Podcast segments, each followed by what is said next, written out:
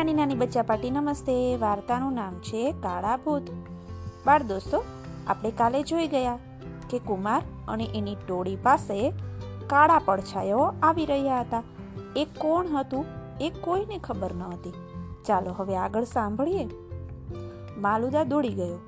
આ બાજુ છુપાઈને ઊભેલા બધા સાથીદારોને કહી દીધું કે છાના મુના કુમાર પાસે દોડી જાઓ. બધા દોડી ગયા. હવે કુમાર ઝડપથી સામે બાજુ ગયો. તેની સામે જ પોતાના સાથીદારો હતા. કુમાર તેની પાસે પહોંચી ગયો. કુમારે કહ્યું, ઓ કાલુદા, સામેથી કાળા પડછાયાઓ આવે છે. તે બીજું કોઈ નહીં, પણ પેલા કાળા માનવીની ટોળી છે. અહીંથી જો. ચાંદા મામાના અજવાળામાં તે દેખાય છે. કાલુદા ચાર છ પગલા આગળ ગયો. તેણે બરાબર જોયું. તે સમજી ગયો. કે આ માનસીની ટોળી નથી? કુમારને કહ્યું, હા ભાઈ, છે તો એમ જ. કાળા ભૂત જ છે. પણ રાત્રે આ બાજુ આવે છે, તો તો આપણા ઉપર હુમલો કરવા જ આવતા હશે. આ બાજુની ટોળીના સાથીદારો પણ એકઠા થઈ ગયા. હવે શું કરવું? કુમાર કહે, આપણે અહીં છુપાઈને રહીએ. જોઈએ કે કાળા માનવી ક્યાં જાય છે. હવે વાત કરવાનો તો સમય ન હતો કાળા માનવી નજીકમાં આવી ગયા હતા. કુમારે ધ્યાનથી જોયા. ઓહો, છે તો કાળા માનવી જ. લાંબા દસ ફૂટ અને કાળા બોરખા ઓઢી નીકળ્યા હોય એવા દેખાતા હતા. કુમાર ગણતો ગયો. દસ પંદર તો ગણાયા. અંધારામાં પૂરી ગણતરી કરી શકાય એમ ન હતું, પણ સમજાઈ ગયું કે પંદર તો છે જ.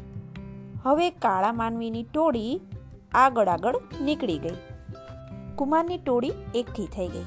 વિચાર કર્યો કે કાળા માનવીની પાછળ પાછળ આપણે જવું? એ ક્યાં રહે છે જોઈ લેવું. ચૂપચાપ જવું. આમ નક્કી કરી હળવે પગલે પાછળ પાછળ જવા માંડ્યા. કાળા માનવીની પાછળ જ ચાલતા હતા. કાળા માનવી કંઈક બોલે ને તો સાંભળી શકાય એમ હતું. પણ કાળા માનવી ચૂપચાપ ચાલતા હતા. કશું બોલતા તો ન હતા, પણ ચાલવાનો ખખડાટ પણ થવા દેતા ન હતા. માલદાએ કુમારને પૂછ્યું, આ કાળા માનવીની પાછળ જઈને આપણે શું કરશું? કુમાર કહે, આપણે શું કરવું ને એ અત્યારે તો સમજાતું જ નથી. આ કાળા માનવી અત્યારે આપણા રહેઠાણ તરફ જાય છે. ત્યાં જઈને શું કરશે ને તે જોવાનું છે. માલદા કહે, શા માટે જાય? તે સમજવું શી રીતે? કુમાર કહે, કાલે આપણે તેમની ટોળીને તીર મારી દીધેલા. સળગતી મસાલોથી બાળેલા. તેનો બદલો લેવા આવ્યા હોય તો માલદાએ વાત કહી. કુમારભાઈ, આપણું રહેઠાણ તો નજીકમાં જ છે. આ કાળા માનવી આગળ આગળ જાય છે. આપણા રહેઠાણે પહોંચી જશે. પછી આપણે શું કરી શકીશું? કંઈક ઉપાય કરીએ તે પહેલાં જ આપણને મારી પાડે તો? કુમારને આ વાતની ચિંતા થઈ ગઈ. કાળા માનવી રહેઠાણે પહોંચી જાય તો ત્યાં સુકેશા એકલી છે? બીજા વનવાસીઓ તો લડી શકે એવા નથી. હા, વનવાસી બળવાન તો છે. ફાલુદા નામનો સાથી વધારે ચતુર હતો. કુમારને ફાલુદાએ બીજી વાત કહી. તે વાત સાંભળી કુમાર વિચારમાં પડી ગયો. ચિંતા પણ થઈ. ફાલુદા કહે, કુમારભાઈ, એમાં ચિંતા કરવાની નથી. સામેથી માનસેનભાઈ આવશે એટલે આ કાળા માનવી અટકી જશે. માનસેનભાઈ તેમની સાથે લડવાનો દાવ કરશે. ત્યારે આપણે છુપી રીતે કાળા માનવી ઉપર પાછળથી હુમલો કરી દેવાનો. કુમારને આ વાત તો ગમી ગઈ. પણ બીજી વાતની ચિંતા એ થઈ કે ભાઈ માનસેન કાળા માનવીને એકાએક જોઈને ગભરાટમાં પડી જાય તો શું થાય? કુમારની ટોળી એકઠી થઈ ગઈ. વિચાર કર્યો કે કાળા માનવીની પાછળ પાછળ આપણે જવું? એ ક્યાં રહે છે એ જોઈ લેવું. ચૂપચાપ જવું, આમ નક્કી કરી હળવે પગલે પાછળ પાછળ જવા માંડ્યા. કાળા માનવીની પાછળ જ ચાલતા હતા. કાળા માનવી કંઈક બોલે ને તો સાંભળી શકાય એમ હતું. પણ કાળા માનવી ચૂપચાપ ચાલતા હતા. કશું બોલતા તો ન હતા પણ ચાલવાનો ખખડાટ પણ થવા દેતા ન હતા માલદાએ કુમારને પૂછ્યું, આ કાળા માનવીની પાછળ જઈને આપણે શું કરી શકીશું? કુમાર કહે, આપણે શું કરવું ને? એ અત્યારે તો સમજાતું નથી. આ કાળા માનવી અત્યારે આપણા રહેઠાણ તરફ જાય છે. ત્યાં જઈ શું કરશે એ જોવાનું છે. માલદા કહે, શા માટે જાય? તે સમજવું સી રીતે? કુમાર કહે, કાલે આપણે તેમની ટોળીને તીર મારી દીધેલા સડકતી મસાલોથી બાળેલા. તેનો બદલો લેવા આવ્યા હોય તો? માલદાએ વાત કહી. કુમારભાઈ, આપણું રહેઠાણ તો નજીકમાં જ છે. આ કાળા માનવી આગળ આગળ જાય છે. આપણા રહેઠાણે પહોંચી જશે. પછી આપણે શું કરી શકીશું? કંઈક ઉપાય કરીએ તે પહેલાં જ આપણને મારી પાડે તો? કુમારને આ વાતની ચિંતા થઈ ગઈ. કાળા માનવી રહેઠાણે પહોંચી જાય તો ત્યાં તો સુકેસા એકલી છે. બીજા વનવાસી તો લડી શકે એવા નથી. હા, વનવાસી બળવાન તો છે. ફાલુદા નામનો સાથી વધારે ચતુર હતો. કુમારને ફાલુદાએ બીજી વાત કહી. તે વાત સાંભળી કુમાર તો વિચારમાં પડી ગયો. ચિંતા પણ થઈ ગઈ. ફાલુદા કહે, કુમારભાઈ, એમાં ચિંતા કરવાની નથી. સામેથી માનસેનભાઈ આવશે એટલે કાળા માનવી અટકી જ જશે. માનસેનભાઈ તેમની સાથે લડવાનો દાવ કરશે. ત્યારે આપણે છુપી રીતે કાળા માનવી ઉપર પાછળથી હુમલો કરી દેવાનો.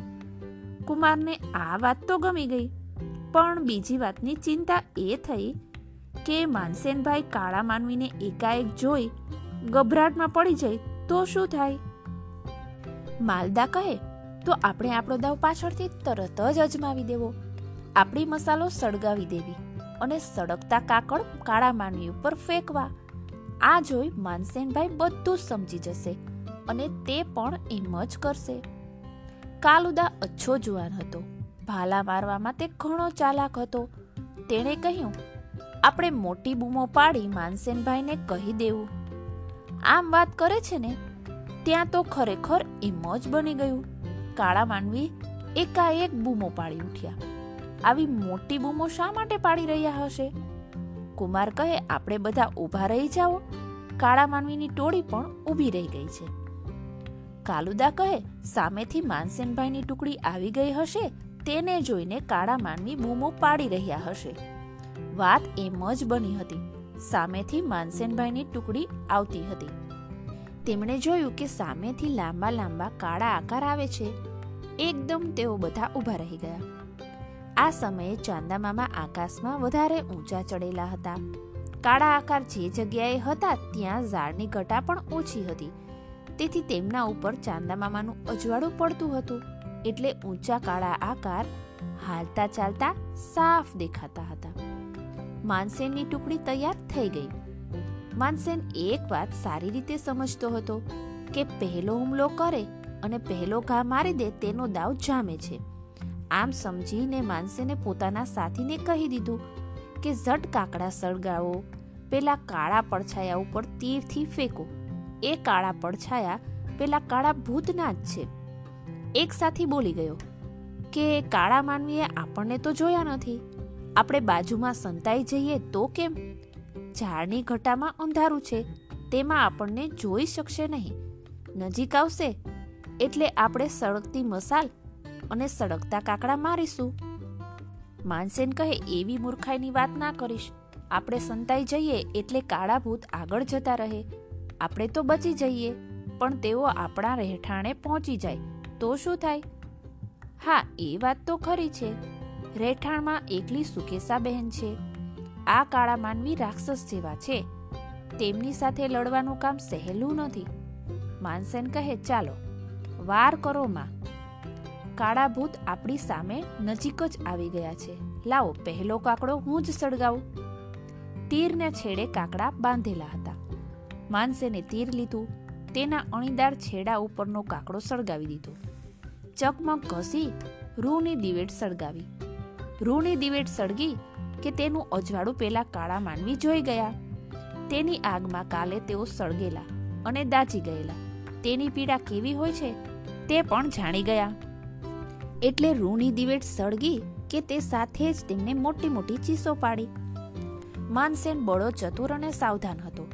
કાળા માનવીઓએ ચીસો પાડી એટલે તે સમજી ગયો કે હવે વાર કરાય નહીં. ઝડપથી કાકડો સળગાવેલું તીર બાણ પર ચડાવી ને કાળા માનવી ઉપર ફેંકી દીધું. સડકતું તીર આવ્યું કે કાળા માનવી ચીસો પાડીને ભાગ્યા. સામે કુમારની ટોળી હતી. આ તેમણે જોયું. વાતને સમજી ગયા કે સામેથી માનસેન ભાઈની ટુકડી આવી ગઈ છે. બાળ દોસ્તો, હવે કોણ કોના પર ભારે પડે છે એ આપણે કાલે સાંભળીશું. ચાલો, ફરી મળીએ.